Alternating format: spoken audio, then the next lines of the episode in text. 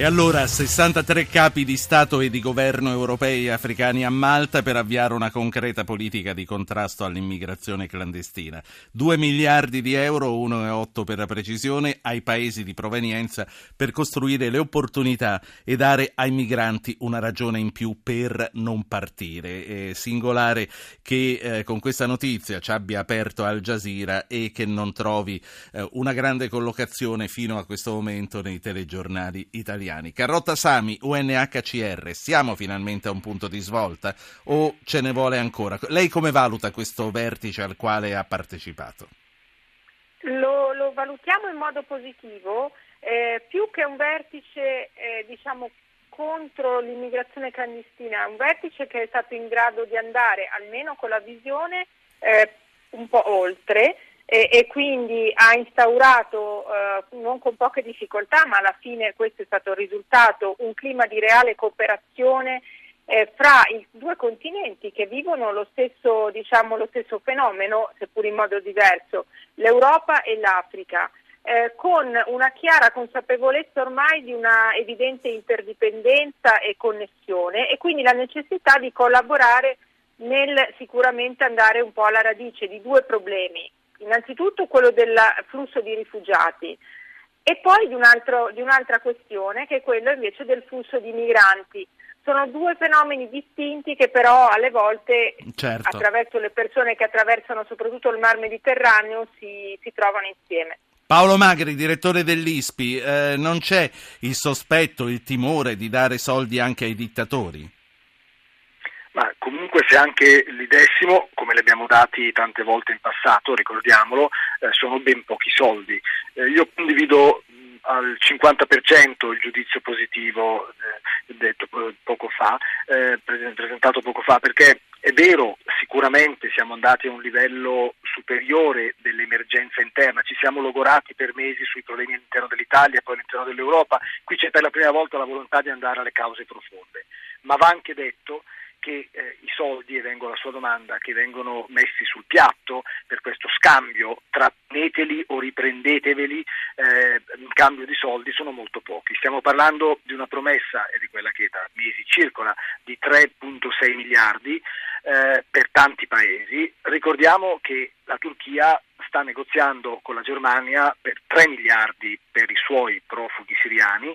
Eh, ricordiamo che in questi mesi alcuni paesi stanno tagliando gli altri fondi alla cooperazione perché utilizzano i soldi destinati alla cooperazione per spendere per i migranti ed estimiamo che per questi paesi le rimesse che gli immigrati rimandano a casa sono sempre più importanti e molto più di, dei pochi soldi che l'Europa può mettere in gioco. È molto chiaro, molto pragmatica anche questa riflessione. Ricordo agli ascoltatori se vogliono intervenire per inserirsi nel nostro dibattito devono mandare il loro nome su un messaggio da mandare al 335 699 2949. E, Carrotta Sami, e, come verranno, come si li facciamo facciamo impegnare a spenderli questi soldi che gli diamo? Che cosa devono fare in cambio? Mm, dunque, non sono molto d'accordo perché è vero, non saranno molti soldi, però in realtà eh, la, riusciamo ad avere in, in una strategia di eh, sviluppo un pilastro importante come quello della migrazione. E poi non è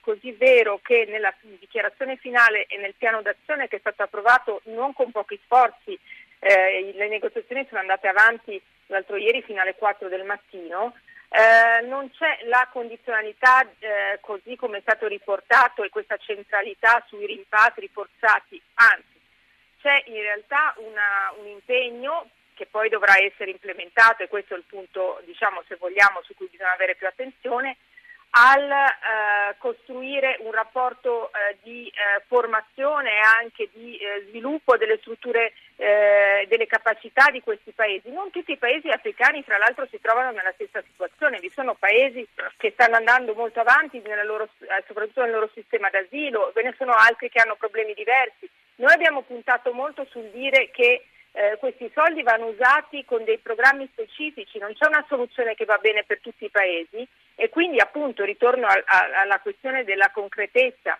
ossia dell'utilizzo di questi soldi per produrre dell'impatto attraverso progetti che siano adatti ciascuno alle necessità di ogni singolo paese e soprattutto la necessità di implementarli da subito, cioè di non fare sempre la, eh, il solito passaggio delle decisioni, delle enunciazioni e poi del far passare troppo tempo prima di renderle effettivamente operative. Costruire dei centri di selezione dei rifugiati nei paesi di origine, c'è anche questo. Sami, lei è portavoce dell'UNHCR che, lo voglio ricordare a chi è più distratto, è l'Alto Commissariato per i rifugiati delle Nazioni Unite. C'è ragione di temere che potranno essere eh, uguali a quei terribili campi libici nei quali i profughi hanno subito privazioni e maltrattamenti di ogni genere?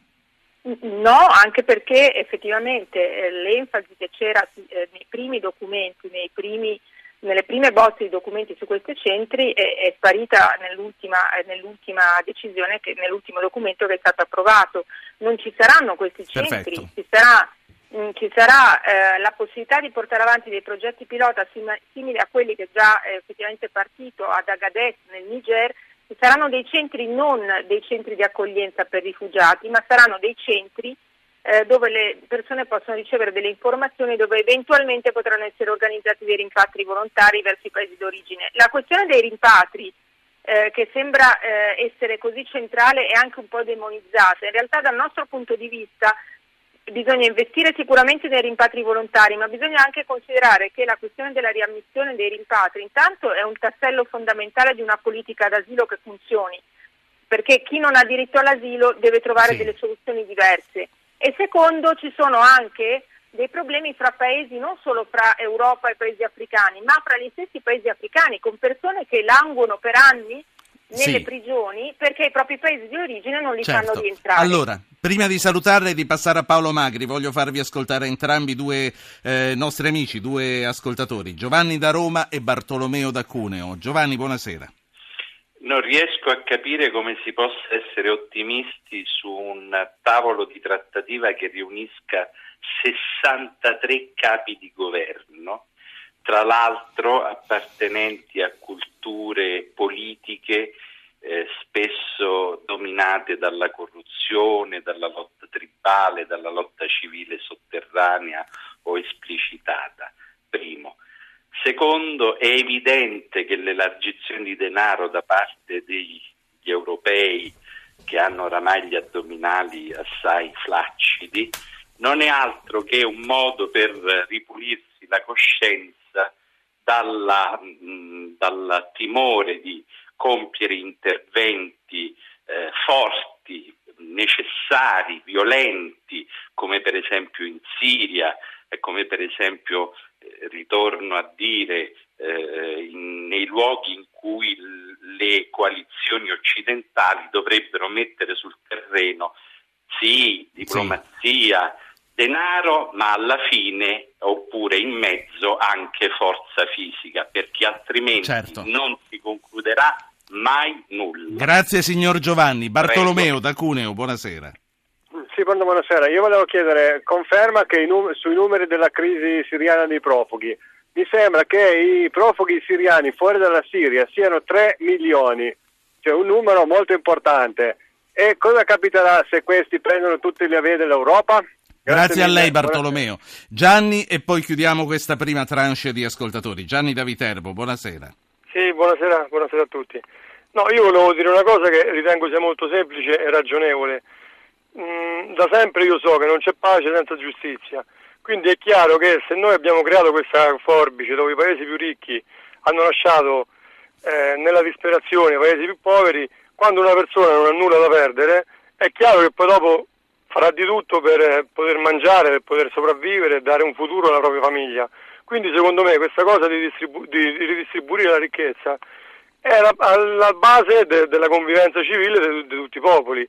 È una cosa che... Quindi... quindi... lei è d'accordo al contrario de- Assolutamente sì, io sono d'accordo e penso che l'abbandono dei progetti di cooperazione internazionale sia stato uno sbaglio storico proprio da e quindi una lung- poca lungimiranza da parte dei nostri politici. Grazie signor Gianni. Allora, Paolo Magri, io so che tra l'altro fra poco devo salutarla. Paolo Magri, eh, qualche considerazione su questo, poi vorrei avere un minuto per parlare con lei di Iran. Eh, sul pessimismo di Giovanni, sull'ottimismo di Gianni e sul numero dei siriani.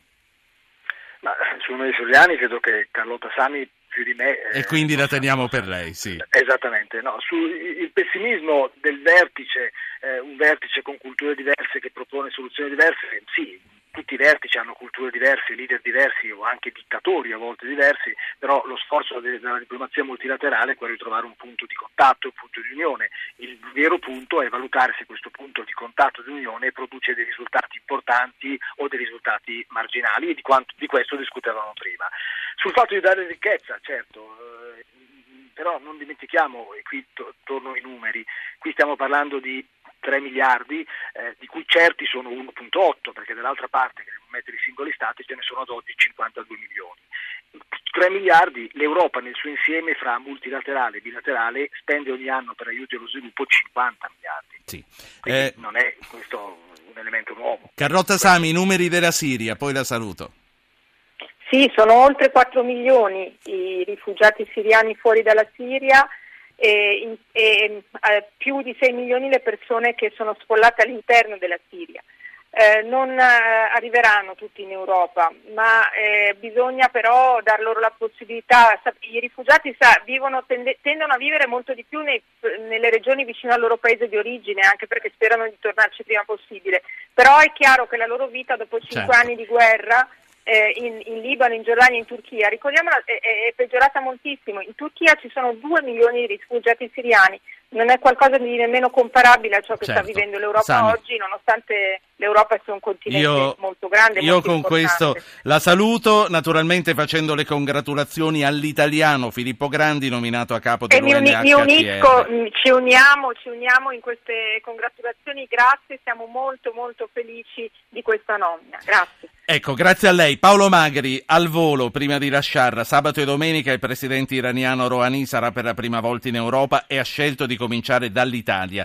Quali sono le opportunità per l'Iran e soprattutto per noi? Paolo Magri, mi sono impegnato a lasciare andare alle 8 in punto, quindi velocemente una risposta sulle opportunità per l'Iran e per noi eh, per Ma, questo allora, nuovo vertice. Ma diciamo subito che nella vita in Italia eh, Rouhani visita da un lato paese che anche nei momenti di difficoltà delle sanzioni ha sempre mantenuto, con anche qualche critica dagli americani, un dialogo politico in qualche modo attivo. E quindi c'è una riconoscenza su questo fatto. L'abbiamo interrotto solo all'epoca di Ahmadinejad perché era davvero impensabile farlo, ma soprattutto Rouhani visita quello che è stato eh, il più importante in alcuni periodi o poi il secondo partner economico dell'Iran eh, le nostre imprese con interscambio petrolifero, ma con le nostre imprese presenti, noi siamo stati un importante partner economico e ricordiamo che Rouhani è stato eletto per risollevare l'economia, il negoziato sul nucleare è andato avanti veloce perché c'erano da sbloccare le sanzioni e cui,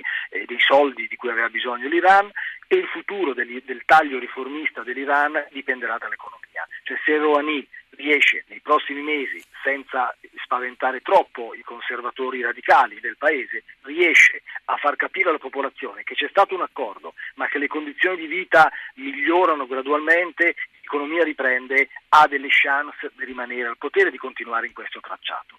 Se su qualcosa succede sull'economia, se le condizioni non migliorano, eh, i suoi oppositori avranno terreno molto fertile. L'Italia è un interlocutore importante in questo. Grazie al direttore dell'ISPI Paolo Magri.